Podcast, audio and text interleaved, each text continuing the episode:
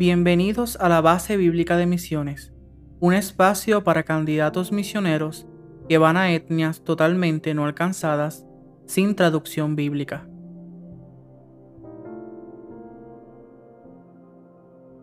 Continuando con los conceptos importantes, veremos que Dios es el Rey y Señor de las etnias. Porque es indispensable que entendamos esto, para que podamos comprender la soberanía de Dios, tanto de nosotros como de Israel y de todas las etnias en el mundo. La séptima palabra clave en hebreo es león, que significa personas, una comunidad, nación o gente. En Salmos 24.1 dice, De Jehová es la tierra y su plenitud, el mundo y los que en él habitan. Y en Salmos 47.2 y 8 dice, Porque Jehová el Altísimo es temible, Rey grande sobre toda la tierra.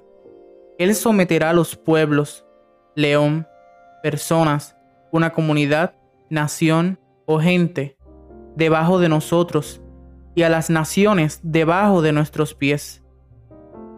Reinó Dios sobre las naciones. Am, gente, grupos de personas, personas de una nación o tribu. Se sentó Dios sobre su santo trono. Por lo tanto, todas las naciones son de Dios y están bajo su dominio. En Salmos 86.9 dice,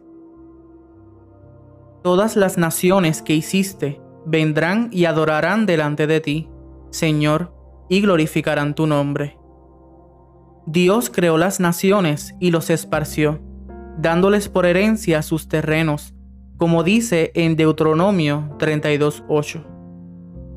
Cuando el Altísimo dio su herencia a las naciones, cuando dividió a toda la humanidad, les puso límites a los pueblos, según el número de los hijos de Israel.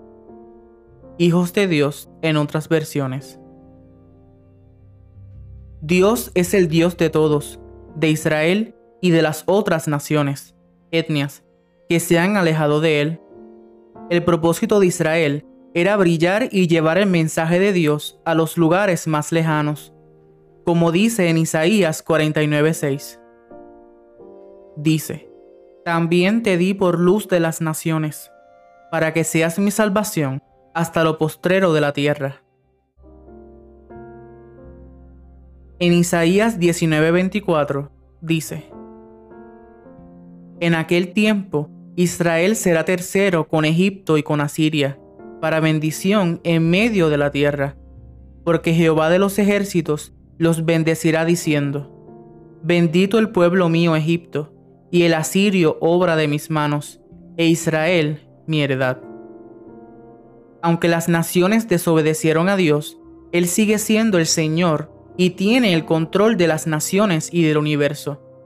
Dios mantiene el universo en su forma material por su voluntad y poder, como dice en Salmos 103, 19. Jehová estableció en los cielos su trono, y su reino domina sobre todos. En toda la palabra podemos encontrar ejemplos de cómo Dios utiliza a otras naciones, además de Israel.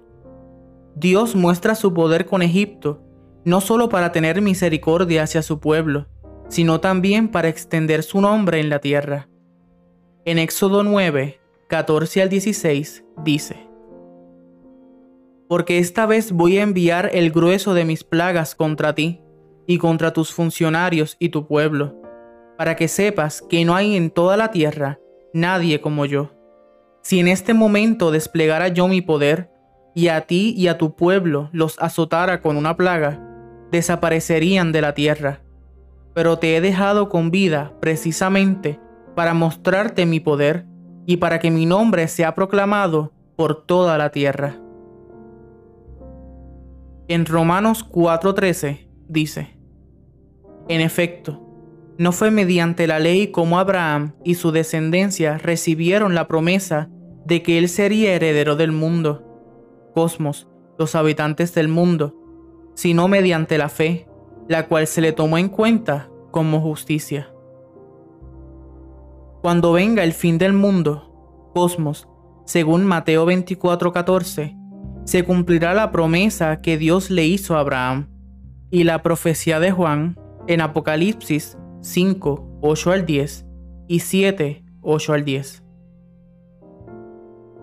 En Apocalipsis 5, 8 al 10 dice, Y cuando hubo tomado el libro, los cuatro seres vivientes y los veinticuatro ancianos se postraron delante del Cordero. Todos tenían arpas y copas de oro llenas de incienso, que son las oraciones de los santos, y cantaban un nuevo cántico, diciendo, Digno eres de tomar el libro y de abrir sus sellos, porque tú fuiste inmolado, y con tu sangre nos has redimido para Dios de todo linaje y lengua y pueblo y nación, y nos has hecho para nuestro Dios reyes y sacerdotes, y reinaremos sobre la tierra. Y en Apocalipsis 7, 8 al 10 dice, De la tribu de Zabulón, doce mil sellados. De la tribu de José, doce mil sellados. De la tribu de Benjamín, doce mil sellados. Después de esto miré, y he aquí una gran multitud, la cual nadie podía contar, de todas naciones, y tribus, y pueblos, y lenguas, que estaban delante del trono y en la presencia del Cordero, vestidos de ropas blancas y con palmas en las manos, y clamaban a gran voz, diciendo, La salvación pertenece a nuestro Dios, que está sentado en el trono y al Cordero. Porque es importante que entendamos esto. No hay absolutamente más nada que esté en el corazón y deseo de Dios que toda su creación esté delante de Él y lo reconozcan como su Padre, como su Rey y Señor.